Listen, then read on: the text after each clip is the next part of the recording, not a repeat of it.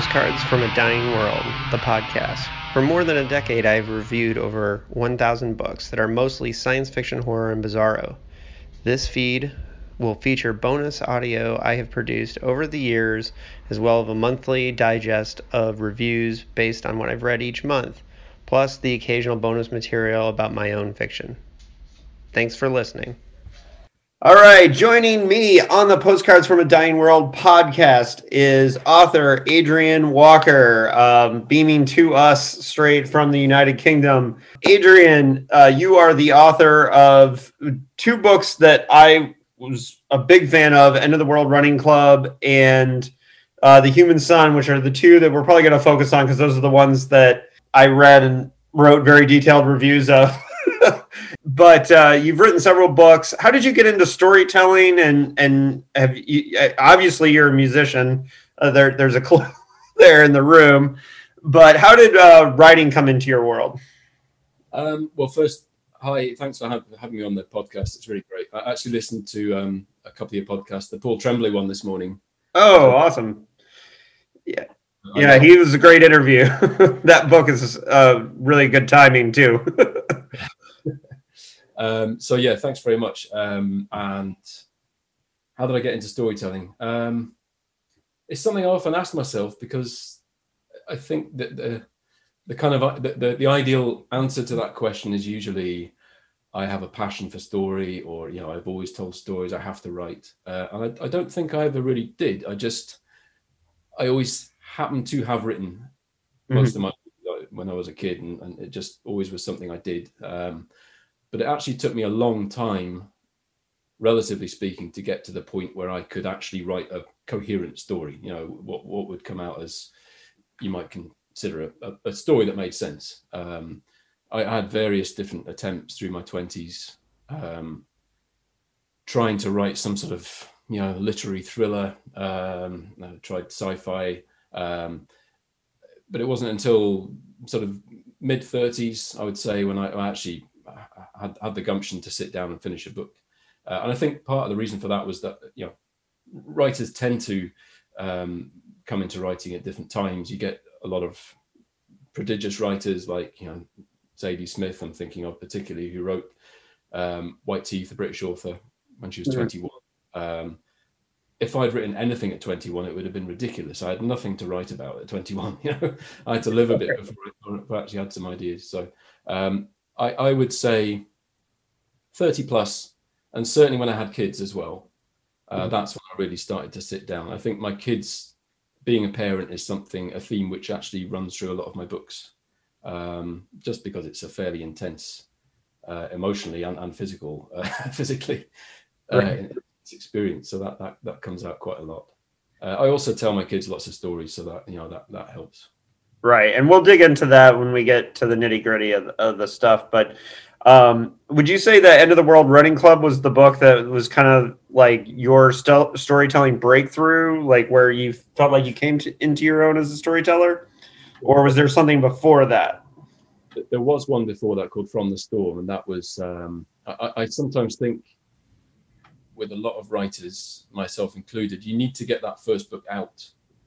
Um, because it's a hard process. You know, you learn a lot in that first book. Um, I don't think it necessarily should be published either that first book because it's probably probably not your best work. But um, I did put a lot of time into that book. But yeah, definitely the end of the World Running Club was where I found my voice, um, and you know things started to happen after that. Yeah. Yeah. So that first book um, was was it one that you published, or was End of the World Running Club the first one that you published? No, from the storm, I, I self-published. Mm-hmm. Um, mm-hmm. I, that was the one I sent off to various agents. Um, you know, I had all the all the envelopes, or, or I got the writers and artists yearbook, sent it all off to the right people. I think I got one response. Mm-hmm. You know, that wasn't just sending my my manuscript back. It had a it was a single post-it that said too wordy for a thriller. That was it. No, no, no name, nothing, not even a hello, just too wordy for a thriller. So, uh, I, I kind of you know, it's a difficult process for every, every writer that trying to get an agent, trying to get a publisher, um, and and getting the rejections back. So I, you have to have thick skin, and you have to believe in what you're doing. Oh yeah, to, to go through that process. You know, those of the the one the writers who stick with it are generally the ones who really believe in their stories. So, but anyway, so um, but End of the World Running Club had two lives as well. So that first one, did you you self publish that one, and where did how did where did that go? Because I admit I haven't read it, so I don't know that one. Which what the the End of the World Running Club? No, End of the World Running Club I read, um, but the one before it, your your first one, uh, was it from the story you said it was? I'm sorry, I'm I'm being a bad bad uh, researcher. Not many people have heard of that book. That, that was just like the you know, the first one. That that really that that came out right at the beginning of the kind of self publishing boom.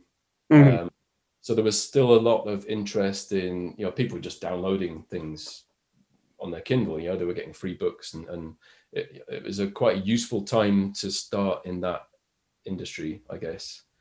Mm-hmm. Really, it was a good way of getting feedback um, mm-hmm. and seeing that actually there were people out there that would read my work that, were, that actually genuinely liked it, um, and that gave me enough confidence to to self-publish the End of the World Running Club.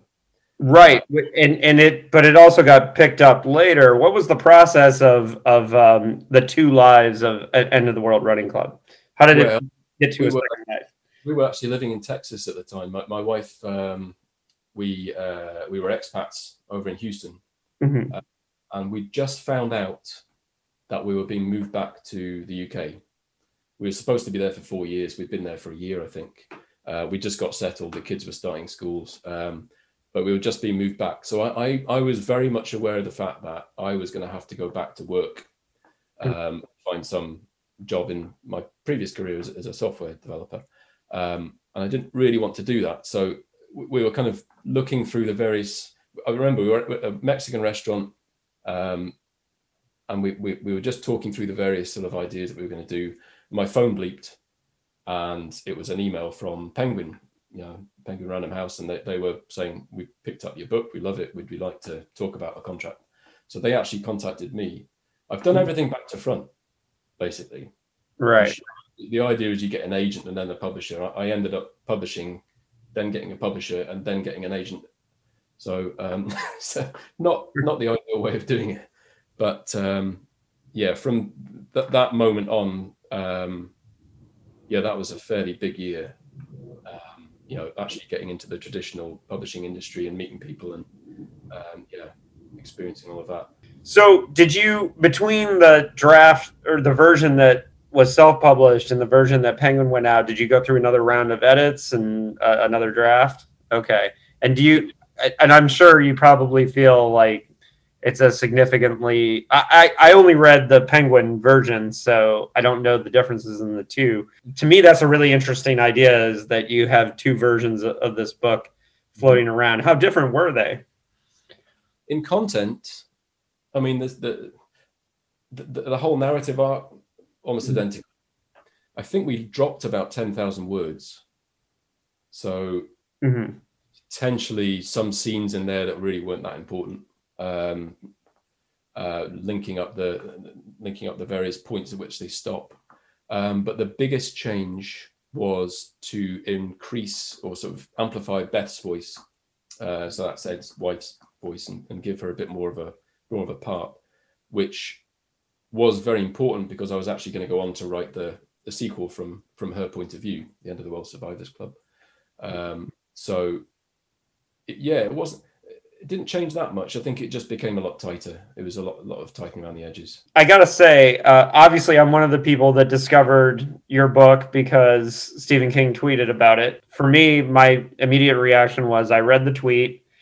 And while I was still on my phone, I clicked over to my library app. Oh, wait, there's the book. And I read it within like, it's not that I'm the biggest Stephen King fan, even. I trust when he talks about a book. The next thing was, I wasn't entirely sold, but when I saw that Robert McCammon had blurbed it, and he is one of my all time favorite writers. And considering there was you know that those two wrote Swan Song and The Stand, which are two of the best apocalyptic epics of all time, I was immediately sold. And one of the things that I've told people about this book is that it is on the level of Swan Song and The Stand, and I don't say that lightly, that I think is, one of the best uh, end of the world epics. Did you? Where did the idea for End of the World Running Club come from? And we should say for anyone who's listening, without spoilers, that this story is about someone who has to basically they have no other way to cross the United Kingdom to get rescued in the end of the world, and the only way to journal, journey 500 miles, 550 50 miles is to run because the roads are destroyed and, and everything.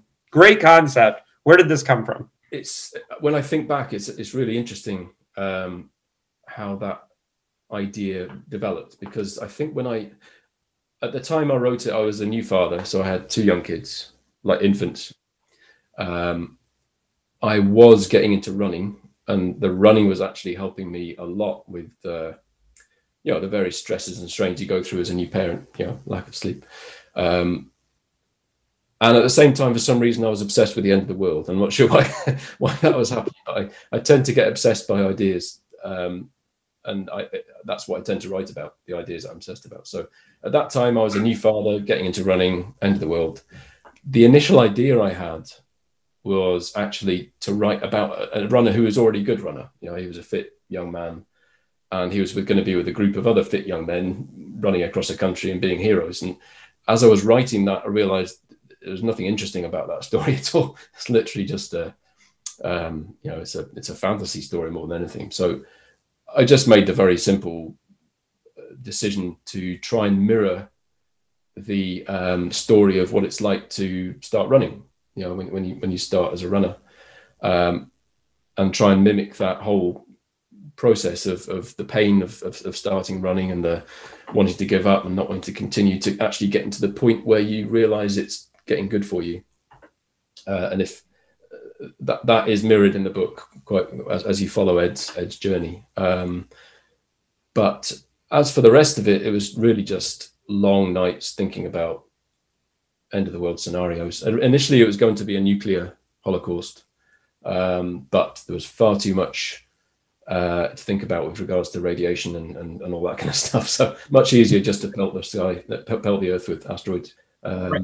You know what's really interesting is that I recommended this book to a lot of people uh, early in the pandemic because I found there was a lot of us who um, were not able to work out in gyms like we were used to. I was a runner before the pandemic, but um, I did increase the amount of running and my endurance when all of a sudden I couldn't go to the gym anymore. I knew a couple other people that were going through this. You know, I do book reviews and I do this blog and this podcast. I get asked for book recommendations all the time, and especially early in the pandemic. So, this was one of my go to recommendations early in this pandemic was I said, um, kept telling people this is a good one for those of you who are getting into running right now because you can kind of feel like you're going on a journey with the characters. Now it's interesting that you talk about the character because Edgar Hill, your your main character in um, End of the World Running Club, it was a wise choice as a writer to make him not a runner that he has to learn this. In fact, it's 200 pages into the book before he actually starts running.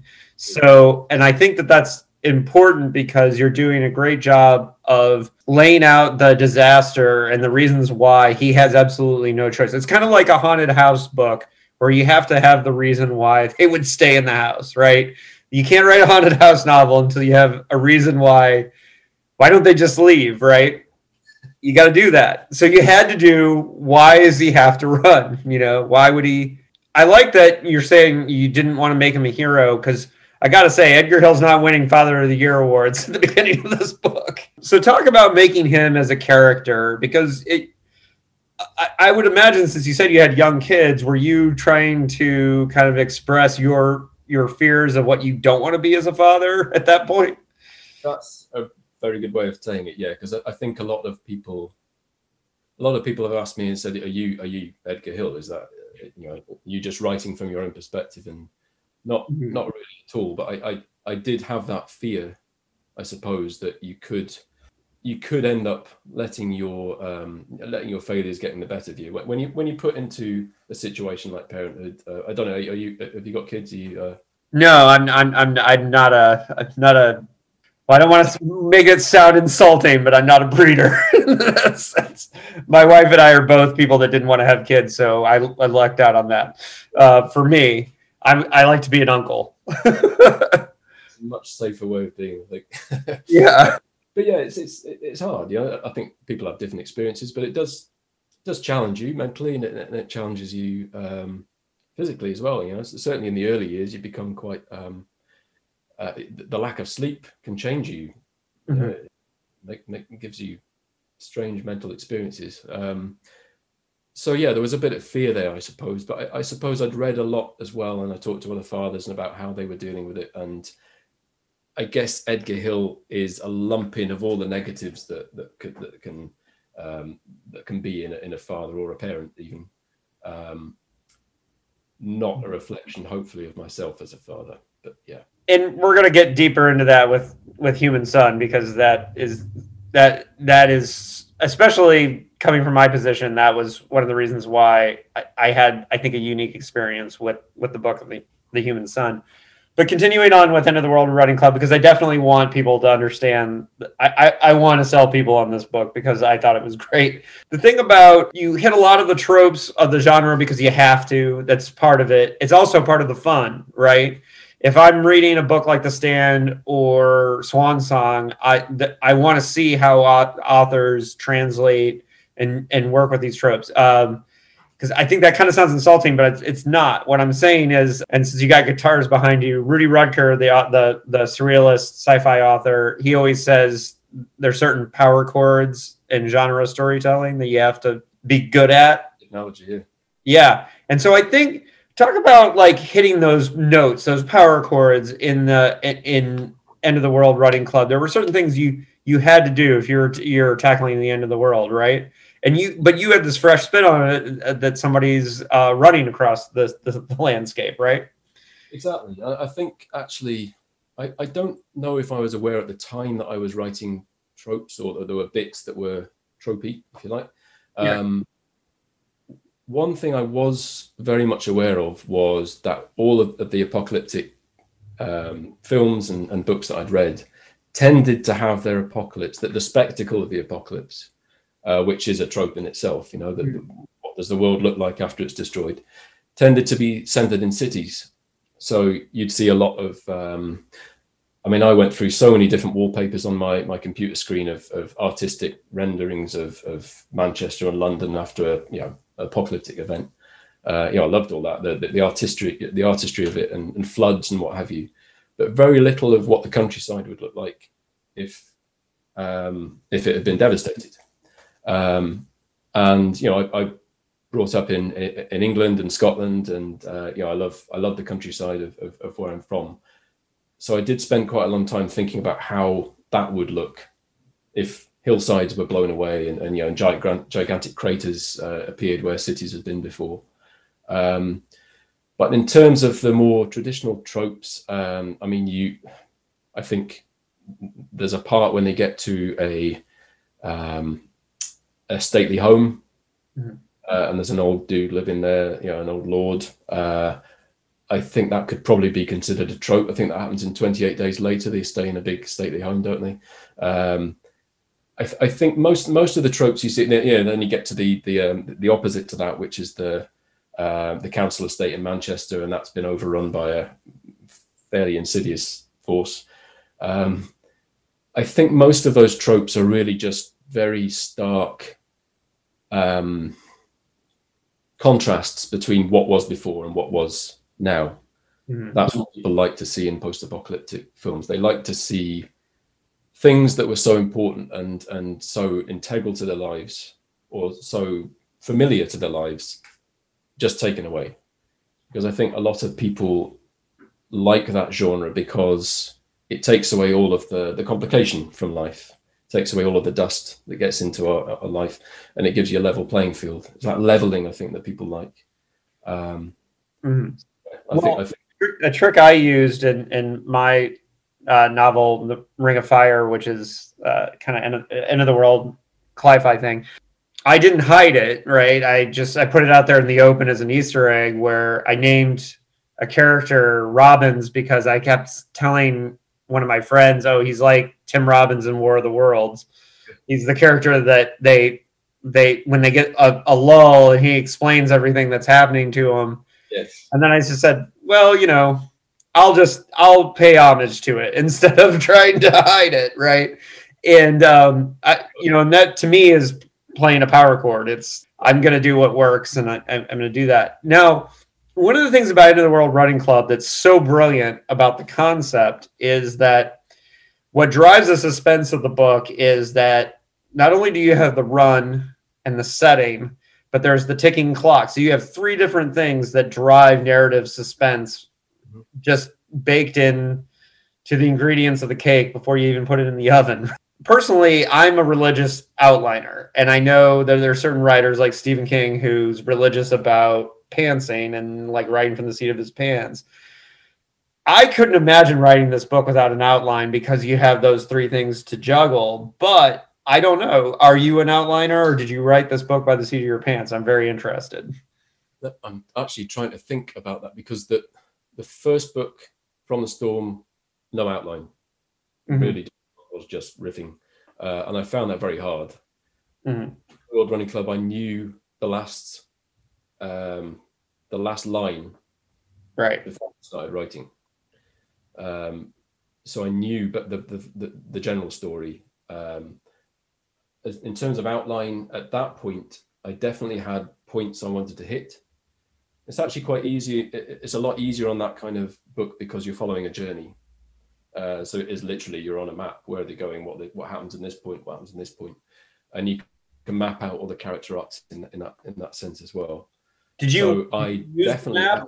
Did you did you look at the map while you were writing? Yeah, I would imagine you would. Okay, yeah, that, Uh, that had to help. Yeah, and you can you know you put the the, the time the, the chronology as well on that as well Mhm. uh, but it's certainly nowhere near as outlined as i i outlined the human sun for example i, I do outline everything now um, I, I i do feel i've gone a bit too far with outlining uh, and the book i'm currently writing i'm i'm, I'm easing back a bit um, just because it, it it can constrain me i, I, I feel if, if i have to get through a certain um, few scenes without being able to explore other things, I, I- yeah, that, that that can that can get a bit claustrophobic.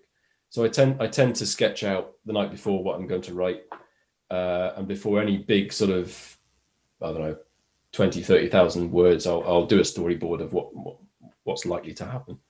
Um, yeah, yeah. I always tell people that outlines are a map, but the difference between a map that's objective, your map as an outline is subjective, and if you start to learn about the story, you can always go back to the outline and redo it. I have a tendency that if I break down my books into three act structures, at the end of each act, I go back and I redo the outline based on what I learned about the characters. And I feel like that's the best way to go. And then I've also found, even as religious as I am about outlines, when I get to the last five, six chapters of the book, I don't even look at it anymore. That's when I stop looking. But I also feel like outlines are more important for us writers who have day jobs, who are not living by it because yeah, it's great when Stephen King says that outlines are soulless, but you know, he's speaking from privilege that he doesn't have he his kids are grown, his he doesn't have a job to go to, he doesn't, you know, sometimes you might not get back to the book for a couple days and that outline can be a godsend to sit down and say, okay, where am I? What am I doing? I'm gonna write. Yeah, get that. exactly. Well, it's interesting because, um, and I and the next question I had had was, what other tricks did you use writing this book? And it's obviously you used the map, and that's great because for End of the World Running Club, it's just perfect to to have that map. And I'm sure your map had notes all over it. You said with the time, the, were you writing the times and the dates of where he was for all the runs? the, the points they had to hit and actually trying to work out whether it's possible to run, whether it was possible for someone that had never really run before to run that distance, Mm. um, yeah, and, and what points they'd actually hit. So yeah, Wow. Yeah, I- that's really cool. You held on to that map, right? So you held on to that map, right? So you could look at it. somewhere. Yeah, that's great. No, I really appreciate that book. It was I know it was one of my top reads of the year that year and it's one that stuck with me. It's it's one of those books that I got at the library and then went back and bought my own copy because I know at some point I was going to look at it again, which was for this. It's just one of those those books that really won me over and and so for example, when when uh, The Human Sun came out, your new book. One of those things where as soon as I saw the library had it, I was like, okay, that's it. I'm going to read it because I'm a big library user. Uh, read as much as I do without it. Human Sun is your. Am I wrong? Is this your first real attempt at um, science fiction? Like, I know you could consider an apocalypse end of the world novel is science fiction, and and I'm all for as we talked about earlier, expanding the scope of it. So I understand that that's science fiction, but like really like centuries in the future, speculative fiction. Have you written short science fiction, or is this the first like real big attempt at it? Definitely. I mean, again, I, I don't think when I started it, I was aware I was writing science fiction. Um, which is perhaps a bit short-sighted given you know you're right it's set 500 years in the future and it's a you know it's a race of superhuman um, beings. So yeah, totally, it has to be science fiction. Um, but yes, the, the, all the other books are what you might call dystopian or, or, or speculative. Um, this would definitely fall back into the, the, the science fiction camp. And one of the things about the human sun is I think it is both utopia and dystopia, depending upon how you look at it. We'll, we'll, get into that. I feel like a bad interviewer because I did not ask about your influences and the writers that you came up reading, because now I'm interested in what kind of science fiction you've read. But before that, I want to take a guess just because, but two authors who I really saw in your work and End of the World Running Club specifically, and I could be wrong, but I see a lot of Richard Matheson and Robert McCammon to stay in the M's. I and I know McCammon blurbed your book, but uh, I wonder if their influences because they're, they're very specifically two authors that I thought of a lot. Matheson because of the suspense beats, the ability to tie the emotional weight of the moments to the suspense. Nobody does that better than Richard Matheson. And so I, I saw that there. And then McCammon for being able to make the epic scope personal. Who, who are your influences? I haven't read either of those authors. I'm sorry, but I will do now on your on your uh, on your advice. okay. Well, yeah, definitely Richard Matheson. Um, it, you should know everyone should read I Am Legend uh, because even though it's been made into a bunch of bad movies, the book is is is unfuckable. But who are your influences then? My, my influences, I don't know, I, music and writing, any kind of art. I, I, I tend to become obsessed with one thing. Mm-hmm. I am fairly eclectic with, with, with, with, what I like, but I tend to gravitate to something and I just want to listen to that or uh, read that or, or watch it for a while and then I move on to the next thing. But um, in terms of writers, I, I grew up with uh, Stephen King. Mm-hmm. Uh, I grew up with Douglas Adams. Um, Douglas Adams' Hitchhiker's Guide to the Galaxy was the first book I read that made me laugh out loud from a single sentence. And that always sticks with me. I remember where I was and, and when it happened, I just thought, wow, a, a, stream of words that someone else wrote just made me laugh out loud. For you know, I thought that was quite an incredible power. Um, as I grew up, uh, I tended to get more into. Well, I, I, went through fair, a fair amount of apocalyptic fiction. Uh, Lucifer's Hammer was a big book that, that's always stuck with me. Um, but really, um, uh, one of my favorite writers is Glen Duncan. I don't know if you've heard of him. No, no, I haven't. I'm, I'll, I um, the Last Werewolf trilogy. Okay, I will look into. I take recommendations. So, Glen Duncan, you say? Glen Duncan, yeah, and he, and he he's one of these the reason I liked him was because he spans what you might call a genre and literary fiction, whatever literary is. Um, so there's as much attention paid to the writing as there is to the the tropes you might say, or or, or, or the story of werewolves in this case. Um, he wrote a brilliant book called I Lucifer, which is one of my favorite books, uh, and that's about basically Lucifer taking the body of uh, a writer for a month uh, and telling his side of the story. Um, so th- those kind of books really turned me on. Um, I got into Zadie Smith as well, Sebastian Faulks. Um, so yeah, I'm all over the place really with influences. Uh, I couldn't tell you what really influenced the end of the world running club apart from what was in my head at that point. Human Sun is is also an end of the world story as well, but a very different one. We're gonna try to we're gonna try to stay without spoilers for a little bit, but we are gonna get really heavily into the writing of the book, and I'll give a spoiler warning for listeners. The thing about this book is, I it is part utopia and part dystopia. at the same time. and it's a very thoughtful political book that thinks about it's impossible to think about this novel without taking massive swings at the nature of humanity, parenthood, the existence of the species itself. But it seems that the very concept of having a child and parenthood is at the center of this story. Where did the germ of this story come from? Because it's such a heavy topic and I don't want to make it sound like it's not entertaining. It is entertaining, but it's just there's lots of levels to this thing. So where did it come from? I think again it was um, two or three ideas that converged. Same with Running Club.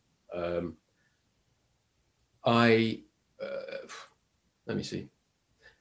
My wife is a very very intelligent woman. She's a climate change scientist, uh, an atmospheric chemist like Ima in the in, in the book.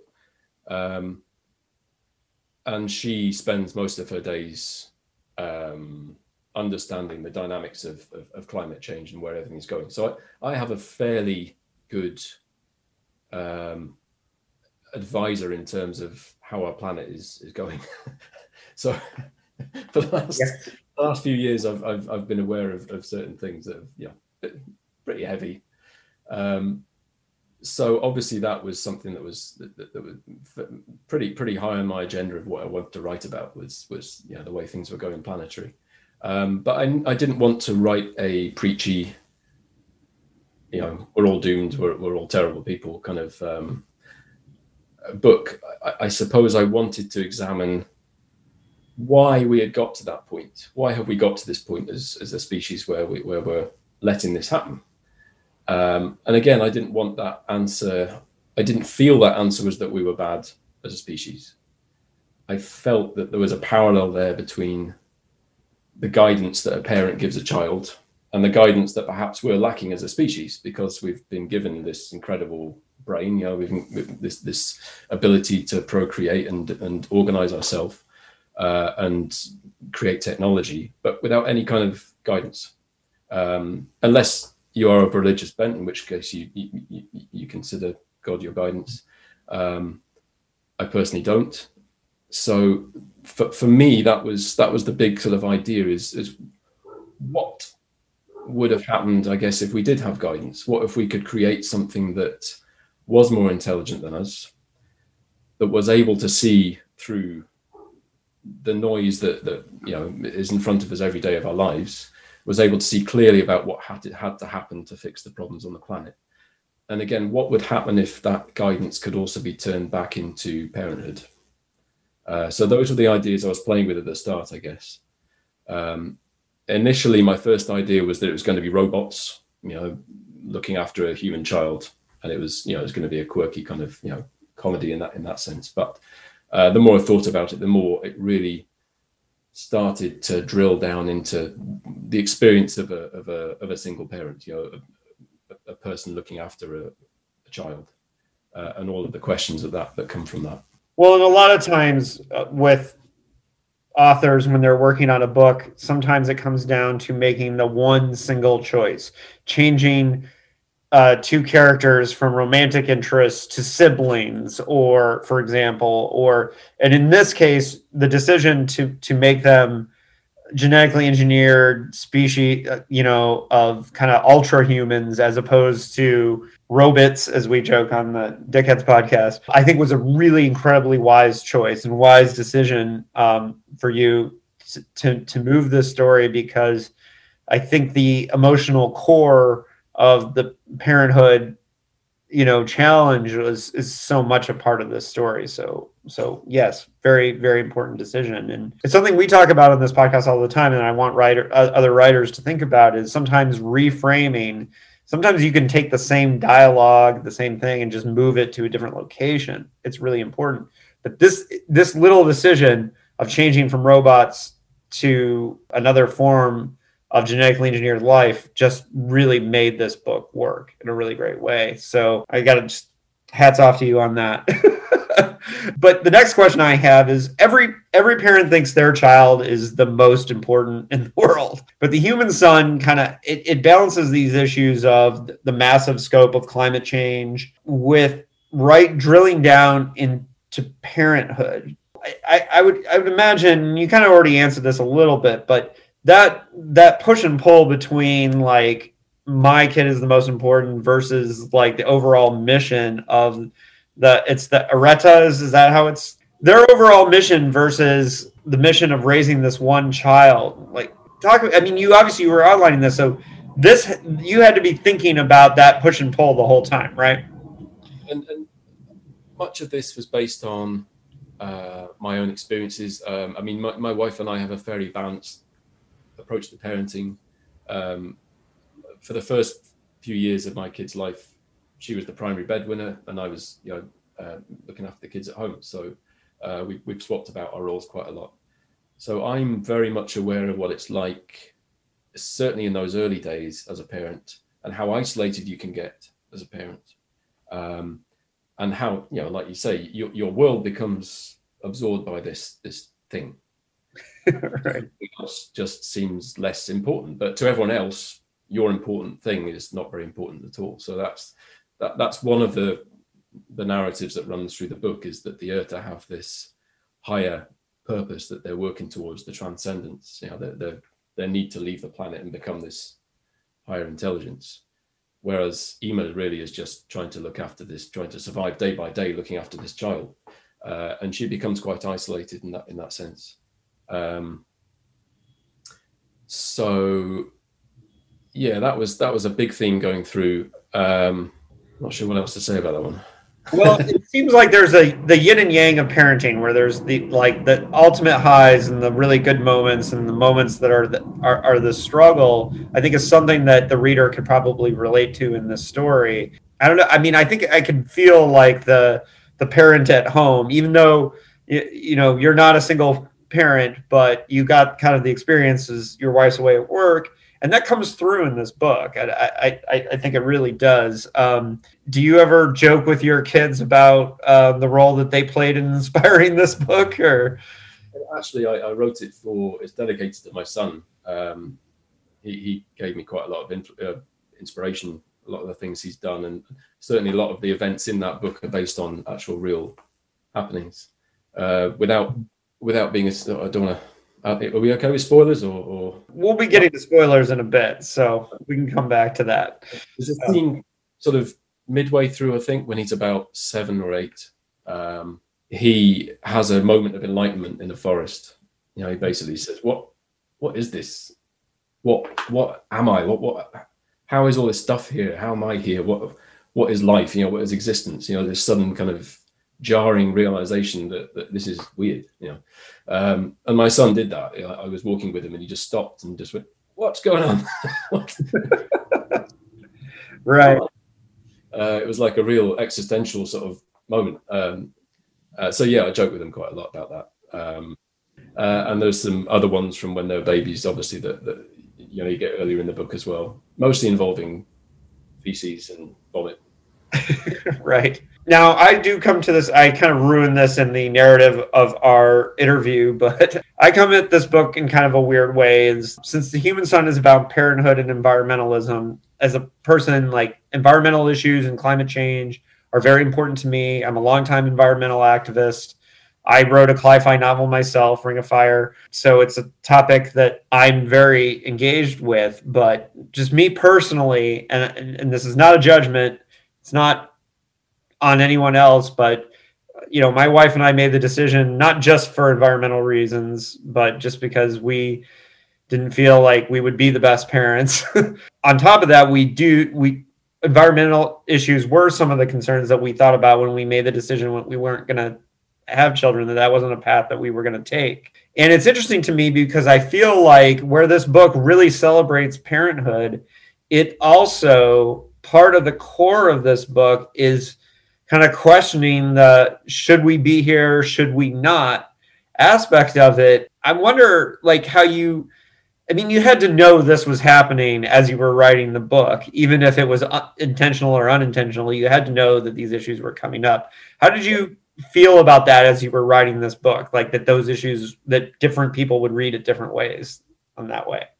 I was very much aware of that, and and there's there's two sides to that really. Uh, the first is like you say that that question of do we really deserve to be here?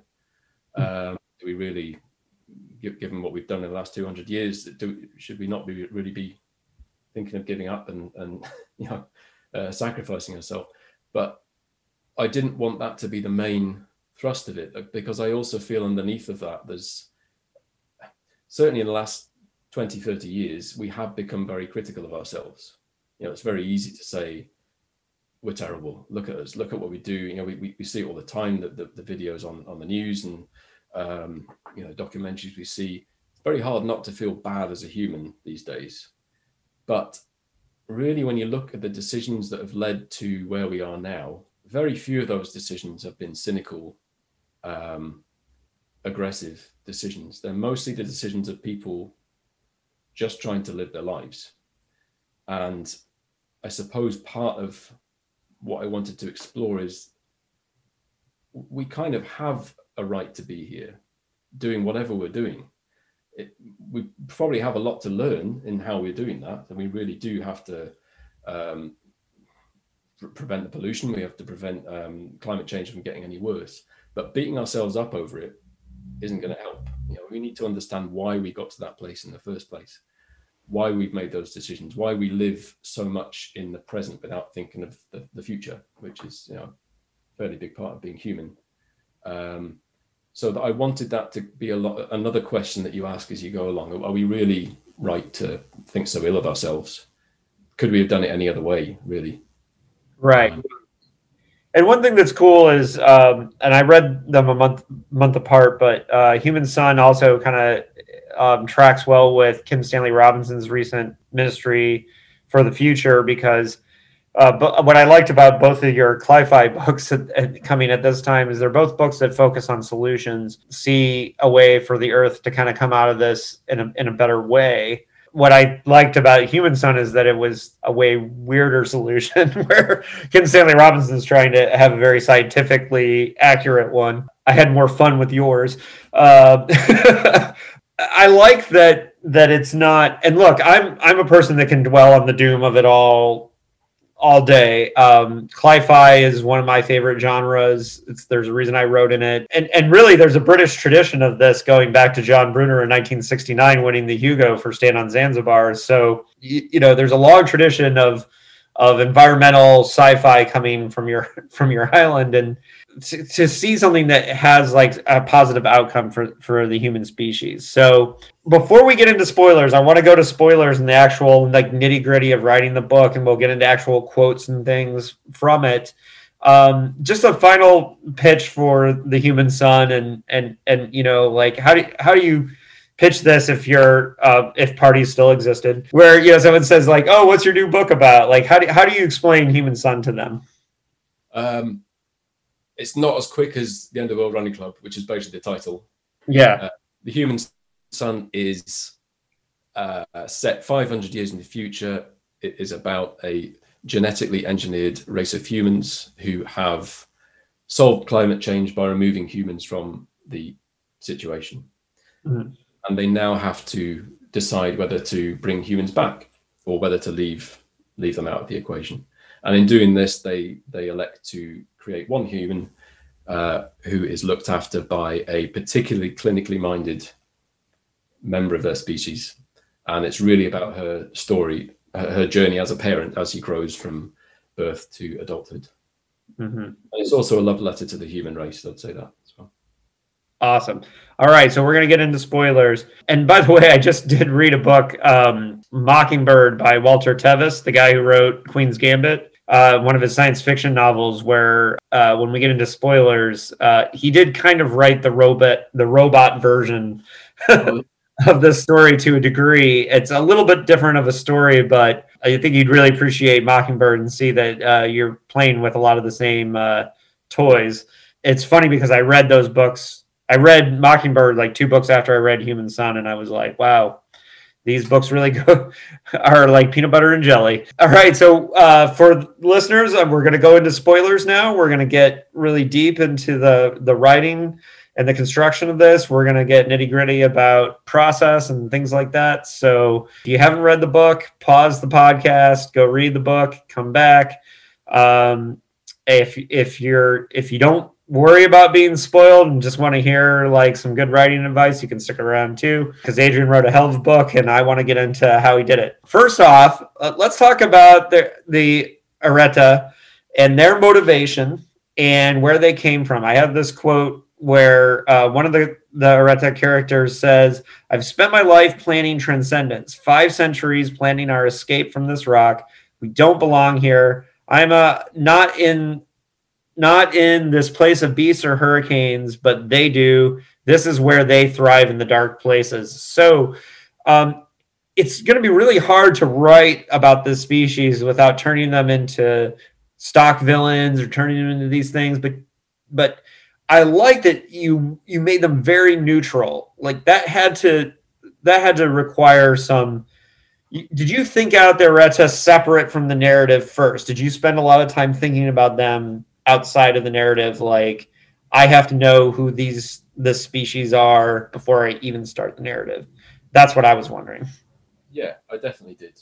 Um, and actually, my publishers helped me with that because um, they almost demanded a document detailing who the Erta were. So I had to write a bit of a world building document to de- define exactly what they looked like, uh, how they behaved. And uh, one of the key features of them is not what they can do, which is fairly uh, impressive. You know, that, they're very strong and they're super intelligent. Um, they're basically quantum computers on legs. Mm-hmm. But not just what they can do, but what has been taken away from them in terms of their genetic code. So they have none of the fear, um, none of the distraction, none of the um, none of the play, I suppose, that, that humans have, which in the book they certainly see as as, as facets which have held humans back. Um, so without all of that noise in front of them, they're able to see very clearly what has to happen. Um, they're also a species that require a purpose. They need to know what their purpose is. And their purpose was very clear. They were they were designed to fix the planet from climate change by hook or by crook. Um, so yes, I spent a long time thinking about how they would behave with each other. Um, a lot of time I spent with actually how they communicated. Um, and there's three methods of their communication. Um, you ever watch Cats together? No, no. Oh, you mean the the animal, not the movie? Yeah. Yes, I've I've had cats around a lot. Yeah. Um, they sometimes appear to communicate just by looking at each other. You know, they kind of walk around each other, and there's a, there's, there's almost a, an interplay of, of, of words there that isn't there. So that was one of the ways that the Erta communicate because their brains are so aligned. Mm-hmm. They can predict what the other person is going to say before they, they say it. Um, so in the early days of the Erta, that's how they communicated silently. They just knew what was going to happen, what the other person was going to think or say. Um, and it was only later on that they started to develop different methods of, of, of speech. So language and speech and communication was a fairly heavy part um, of the process, and certainly because because it's written first person by one of these these these beings, I had to reflect that in her tone so she is very, you might consider fairly clinical and, and undescriptive to start with. And she actually uses no similes at all for the first, I would say, third to half of the book, um, purely because she doesn't understand what similes are. What's the point in saying what something's like when you can say what it is? You know, that, that's that's their idea. That the idea that you have to describe a sun like something that hangs like an orange just doesn't make sense to her. So um, that was a very freeing experience to write without simile or metaphor. Literally, you're just stating facts and, and, and writing out you know how things are, but also quite challenging because at the same time I have to make it interesting. Um, and we'll get we'll get nitty gritty on the prose too because I do have questions about that because uh, there's some really interesting things going on there. But keeping with uh, Areta, it's interesting because one of the things that you had to build up to in this book was that as their purpose dwindles and changes and transcendence becomes their new purpose. And as uh, irma or ima ima sorry um, as ima becomes a parent and her purpose becomes raising this child they're they change. Um, just like humans change becoming parents and humans change when their purposes change the new pressures change how they behave. But you had to make that consistent but you also had to you know when when ima makes a decision that no i don't want to transcend I, i'm going to stay here for my child that changes everything. And then that turns into for the first time this species like considering violence and these things. So you I mean that had to have been very challenging to write as far as like knowing how to progress that knowing you know how you were doing those things. How much did you think about that progression in their behavior? Um, i think that was one of the things i hadn't outlined was that progression. Mm-hmm. um, so i knew basically the book the book starts off and you're you're given a narrative of how things have gone. You know the, what has happened with humanity and and and in, in the past and where they are why they are where they are now. And that's certainly the narrative that Ima starts the book with. That's that's what she believes. But yeah spoiler alert it isn't quite what happened uh, as she finds out much later in the book so I guess I had to find a way of understanding what the different level levels of the Erta, you know, there's, there's a kind of hierarchy to their society. Um, in terms of their responsibilities um, and what those different levels have, have brought out. Uh, so one of the big narrative arcs is is the fact that you know, like you say, as soon as their purpose is fulfilled, they start to become a little bit more like humans. You know, they they start to dwindle back into the old ways of violence and and disagreement and um, the reasons for that become quite clear later in the book. Uh, well, we're in spoilers. We're, we're assuming that everyone's read the book at this point, so you can boil uh, away. so we, we, we believe that humans have died out peacefully, mm-hmm. uh, but actually, thanks to the decisions of probably quite a few of the you know, a relative few of the Erta, it's not that peaceful at all. You know, they're they're, they're destroyed, um, not because they fought back, but because they just wouldn't move out of the way of some trucks. Basically, they they staged a protest. Um, you know, they had a very peaceful, um, very large camp around one of the, the, the facilities where they they're generating a virus, uh, and the Erta decide that the only way forwards is to destroy them. Um, and yeah, they lose their lives quite a lot. This is something that Ima finds out much later in the book, um, and it's as much a surprise to her that, as anyone else. So the, the reason what I found as I was doing that was there was a parallel there between what you tell kids is mm-hmm. the reality and actually what they find out as the reality as they grow up. Yeah, we lie to our children fairly nicely. You know, we, we, we tell them things exist that don't exist. Uh, we tell them things are the way they are because of certain things, but we don't tell them the truth. You know, they find that out from themselves, and that that that's something that is it, in Ima's case and Reed's case, the, the, child is is fairly big. You know, he finds out he's not an Erta after all. You know, and and and he's he's the only human left on the planet. So, uh, and she finds out that her species have, have, behaved in a certain way when she thought it was a different way. So. That, that yeah, idea- and, and, I picked out that scene actually uh, as one that I wanted to talk about, which is in um, where um, you know he says to to Ima, he says, um, "Well, what about underground or high in the mountains, space? They had rockets maybe on a different planet." And then she says, "It's not possible." And then he says, "It must be. I can't be alone." And uh, one of the most powerful moments in the book is that you know all she can say is is sorry. She can't like give him. she can't tell him anything else. She can't tell him like it's gonna be all right, maybe somewhere. But no, she knows they're gone. They're he's it. That's that's it.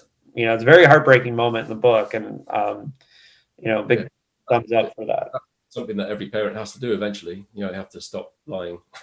you have to stop sugarcoating the world and tell them the truth. But uh, I think there's a moment, might be in that scene or, or maybe later, where he challenges her again about that Mm. he says, "Well, you know, how do you know there's nothing out there?" And she says, "Because I, that's what I was told." And he says, "Well, you know, you were lied to as well. So who knows what the truth is?" So it, yeah, it doubles back on itself a bit there. Um, because no matter how much you try to tell your kids the truth, sometimes they still don't want to take it.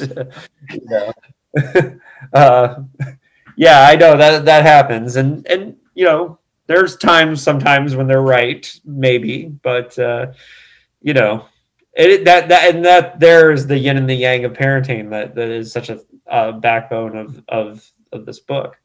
All right, so now let's talk about the technical level and the prose because the prose on this book um, is something that um, I think you you doing you're doing your job right. Most readers, it's just going to go right over them. But being that I'm a writer and I geek out on this stuff, I notice these things.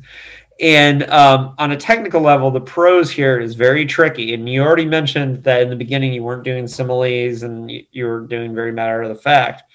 But this book also not only is written mostly in first person, but it switches from time to time to second person, where Ima's speaking directly to her son and and and um, to Reed, and uh, you know she's really writing this book for Reed. It's not for us. It's it's it's for Reed. So that presents like really tricky moments because at the same time, this whole book is and, and and oh you know i just got it i just got it adrian i just figured out one of the aspects of this book because you just said it this book is both um i'm uh, explaining the hard truths to her son but adrian explaining the hard truths to our species a certain to a certain degree um, I know you said you didn't want to be preachy, and I don't think that it is preachy, but I think you're you're expressing yourself. It's political science fiction. I like it. Um, I mean, John Brunner is my favorite science fiction writer, and he was as preachy as it gets. Um, so I'm fine with that. But I see that you know you're communicating, you're writing obviously for for a reader, but at the same time you're having to write through Ima's eyes to read. So balancing that on a technical level must have just been really, really, really, really tricky. Um, did you have was a second draft where you, did you have to iron a lot of that out on a second draft or no this, this book probably to date the easiest book i've written um, and that is down to the fact that I, I knew what Ima sounded like. I knew her voice right from the outset. I knew exactly what she was like, what she looked like, how she behaved, how she carried herself, and how she spoke. So writing was really just a case of um, giving that voice, you know, the, the, the time it needed. Um, I can't really explain it any any any other way than that. There was no the, the, only thing, like I say, I really tried to concentrate on was the fact that she would not use simile um, for the first part of the book. It's only when she starts to understand humanity and, and Reed and and the, the value of of comparison and the value of trying to say what things are like rather than what they are um, that she starts to use that. But in terms of um, you know, like you say, the nitty gritty of the prose, that's really just ventriloquism. You know, it's it's really just hearing voices that I've heard through my life. Uh, in my head, she was very, very British. You know, she's very um, almost like Galadriel in a Jane Austen novel. That's that's how I imagined her sometimes. That kind of you know powerful voice. But actually, um, the audiobook that, that, that came out in June uh, is done by a, a brilliant actor called Alison O'Donnell, a Scottish actor, and she asked me, you know, what what voice do you want Ima to be? And I said, well, I wrote I wrote it in this kind of Southern English way, and she said, I, I don't think I could keep that up for that length of time. It's going to have to be Scottish. So she's done her in the Scottish accent. It's brilliant to hear, uh, and my my my my the sound of her doing Ima now is what I imagine Ima to be. Um, but audiobooks are actually really, really good ways of, of hearing back your prose and, and certainly the dialogue. It's a good way of, of, of listening uh, and seeing if you've done the right job. Um, there were certainly a few times when I was listening to the audiobook where I thought that sentence went on a bit too long because I could hear a uh, sort of gasping for breath at the end to try and get to the next one. That's always a that's always a good indication that maybe you've used too many words. yeah, I, I imagine. Um, well, okay, so we've kind of already got an idea of what the mission statement of this book was, but when I when I every time I re- review a book now, um, starting this year, I've started trying to look for mission statements that I in, in a book, and I know not every book has one, but I kind of try to look for something that I feel expresses that. And certainly, I saw it in the scene where um, where uh, where they're arguing about the human species and reed says you know i've seen what they've done all the the, the, the fighting and and then um, ima says all the fighting you mean?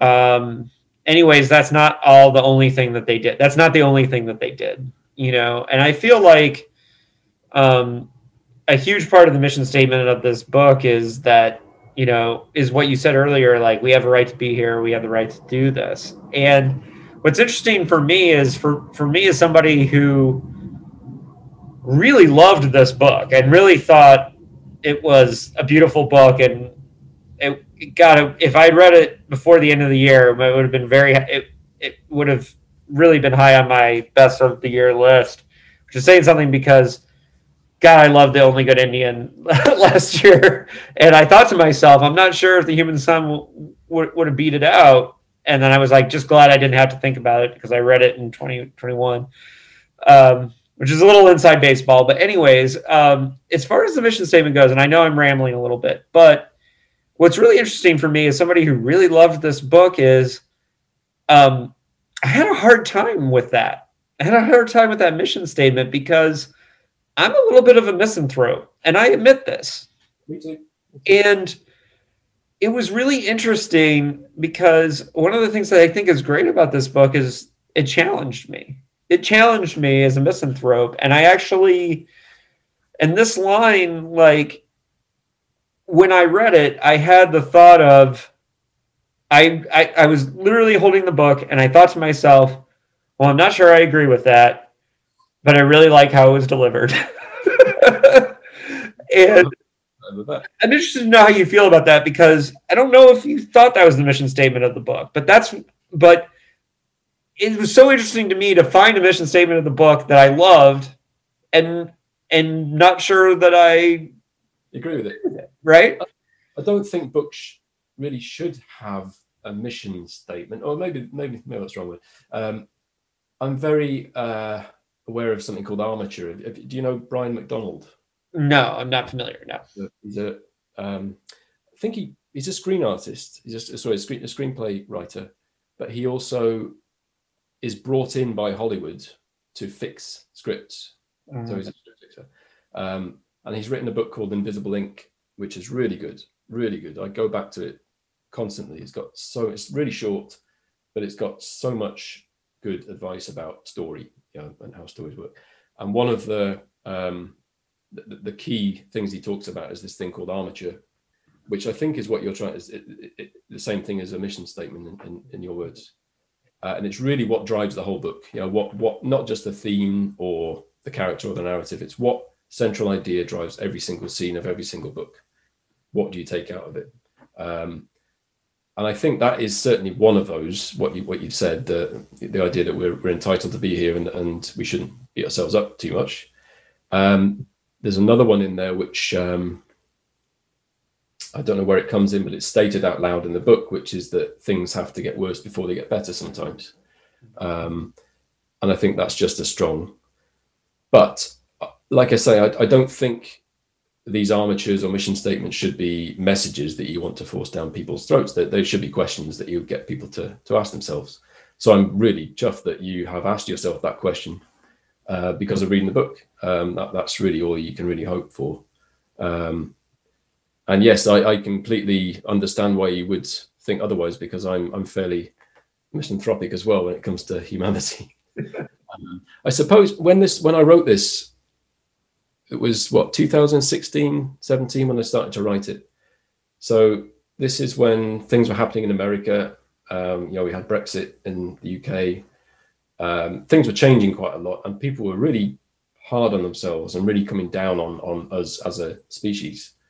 And when you have social media that amplifies that, you know, so much, it really sort of stuck with me this idea that why why why do we alone consider ourselves this one species on the planet as being so awful you know no other species on the planet questions itself the way we do uh, fair enough no other species on the planet creates coal-fired power stations but i mean uh, it's this kind of um, relentless gnashing of teeth we have about ourselves i think is probably going to get in our way if we really want to fix our, our problems. Um, so yeah, that that's where that mission statement came from. But I can understand why you, why you would think differently. Well, I like a book that challenges me, and I like a book that makes me think, and that's one of the things it did. So, this question may seem like one we should have talked about before spoilers, but I do, I do think that it is kind of a spoiler to answer this question, and that is, and I I did mention this before, but do you feel the human son is a utopia or a dystopia? Because i or is it both? Because i think it kind of exists in both spaces and i think that that's kind of one of the neat things about the book is that it exists in both spaces. But do, do you come down on it being one or the other? I would veer towards the utopian um, purely because i do think our future potentially lies in the help of artificial intelligence or a different intelligence. Mm-hmm. I do think that our success as a species is going to rely on that fairly heavily. Um, so, in terms of, of that, yes, that's that's a utopian ideal for me. Obviously, in terms of the entire human race being wiped out, not very utopian, but um, the idea that we could regrow from that is pretty good. Yeah. Yeah. Now, um, I want to thank you for writing science fiction and for for gracing the genre with this with this work because I think that's that's great. Did you get any pushback from from your publishers for doing because you know the marketing people like to put everybody into a box and say, you know, well th- that's going to be confusing because you're going to have one book on one shelf and one on the other, or you know, or or did they just get the idea right away that like that oh, in fact this book was supposed to be my third book for penguin mm-hmm. uh, penguin random house and i wrote it and sent it to them uh, and i had quite a dark week where i got the initial response back which was yeah really great um, but we, we can't publish it in the way it is you know we need to change it and have um, all these different changes to the narrative and, and, and make it more about Reed and have his point of view. Um, and it's it's uh, this is something I always say to writers. You know, you, you, should listen to gatekeepers. You know, you should listen to editors and agents when they say these things because they know what they're talking about. But there is also a line. You know, if what they're asking you to do is not in your heart of hearts what you want that story to be, you are also entitled to say no. So I made the decision to say I'm not doing that, um, and we decided together that that book wouldn't be with with Penguin. So I took it to my agent. Luckily, my agent championed it, mm. and we found um, Rebellion, who are part of Solaris, and they're a you know they're a hardcore sci-fi fantasy outfit, mm-hmm. and they loved it as it was, um, and and didn't want to change much about it at all. Uh, so yeah, I did get kickback, but not from the publishers that actually published it. They actually did it. Okay. Yeah. I guess I hadn't noticed that it was a different publisher in my head, which I, I, I should have noticed that. Um, but you know, you're a writer who now, when I see your name on a book, I don't look at the. I just say, okay, I'm gonna I'm, I'm gonna read that. Um, Everyone wants every writer wants to hear. yeah, exactly. Well, um, I think the, the skill with which End of the World Running Club uh, knocked my socks off. Um, I was I'm there for it. Um, and uh, here's the thing: um, Human Son is is uh, um, a really deeply thoughtful and beautiful piece of science fiction, and it does what science fiction does at its best, which is use today as a you know a, a, writes a book about today using the lens of tomorrow, and it's the the kind of thing that uh, we need more of in science fiction. We need more challenging science fiction, and I hope that some of the writers that um, made it this far uh, in the interview will, will learn from you and um, and and do emotionally challenging science fiction. So, on that note, um, last lastly is you said this was your easiest book to write, but there had to be uh, there had to be challenges in the narrative that um, that you you weren't expecting, and um, every every writer has that. But I'm wondering if you could tell us about something that you a spur of the moment solution that you came up during the writing process that might be good for other writers to learn about that happened on Human Son. Um, I can think of one particular point, uh, and actually, my agent helped me with this. Um, so again, spoilers, but very near the end, there comes a time where there's a, a standoff between the Sundra, who are a, a, kind of splinter group of the Earth who prefer to stay on the Earth and are much more, you know, environmentally, you might say, or, or uh, much more human, and the High Council of of the Erta. Uh, and it's worth saying at this point, there is no violence in in ocean um, society. They don't hit each other. There's no war. There's there's it just doesn't make sense to them. But there is this scene uh, where they they have this standoff, and interestingly, we were talking about tropes earlier. I found myself at this point falling into I remember writing it thinking, okay, I'm getting very tropey here. This is now a battle. You know, this is a battle scene between two tribes, um, one higher, one more earthy. Um, so I just let myself get carried along with this trope. Uh, and as I was writing it, I remember feeling I w- I wasn't happy about the way it was going. Um, you know, people were dying all over the place. There was smoke. Everything was just like out of a any any fantasy film you've seen where there's a battle. Um, and my agent picked up and he said, "This doesn't seem right." Um, and part of the problem was that there's a there's a moment when someone throws the first punch, mm-hmm. and no one's shocked by it. They just go all in and they start having a fight. And I remember my agent Sam said, "What about if you just have him punch one single punch, and then everything?" And everybody just loses their shit, right? And then they they realize they've crossed a line. You know that, that that's a line that they've crossed as a species that we have crossed many many thousands of years before, um, and they back away from around the world. Yeah, and the whole scene just backs down. Uh, there is obviously violence later, which you don't see, but um, that was that was a point at which, um, like you say, you have to just think of things in a slightly different way, and and, and uh, helps having a having someone that's read the book to, to help you along with that. Oh, absolutely. Yeah. Um, it, it's uh, when you get the right editors and collaborators uh, to to help you along. It's it's really important to have people with an outside eye sometimes, um, you know, point you in the right direction. Uh, Adrian, uh, this was awesome. Uh, I really love Human Sun and can't wait to see what you got next. Um, do you have uh, anything that's close to finishing that we can look forward to, or? I'm about two thirds through my next book. It's I'm not in contract at the moment, so this is all speculative. Uh, it'll be going to my I'll be going out to pitch it, but it's a haunted house book. Ah. earlier, so I'm taking that piece of advice. Yeah, yeah. Um, well, it's funny because uh, that that one piece, it's the it's that one thing that's the essential to the haunted house uh, you know, uh, one of my favorite examples of that recently is I, or a couple years ago, I read Lisa Morton's The Castle of Los Angeles, and hers is about a haunted playhouse. And of course, the woman, like all of her money is tied into the playhouse. She can't leave. She can't give up on the playhouse because if she does, she'll be homeless.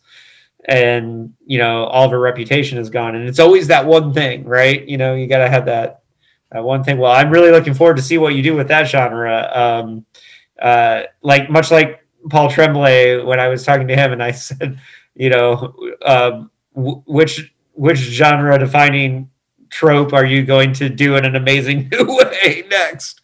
And uh, uh, I, I look forward to that as well. Um, but yeah, and I can't believe you've never read Robert McCammon. The, reading End of the World R- Running Club, I can't believe you've never read Swan Song. It, you got to read Swan Song.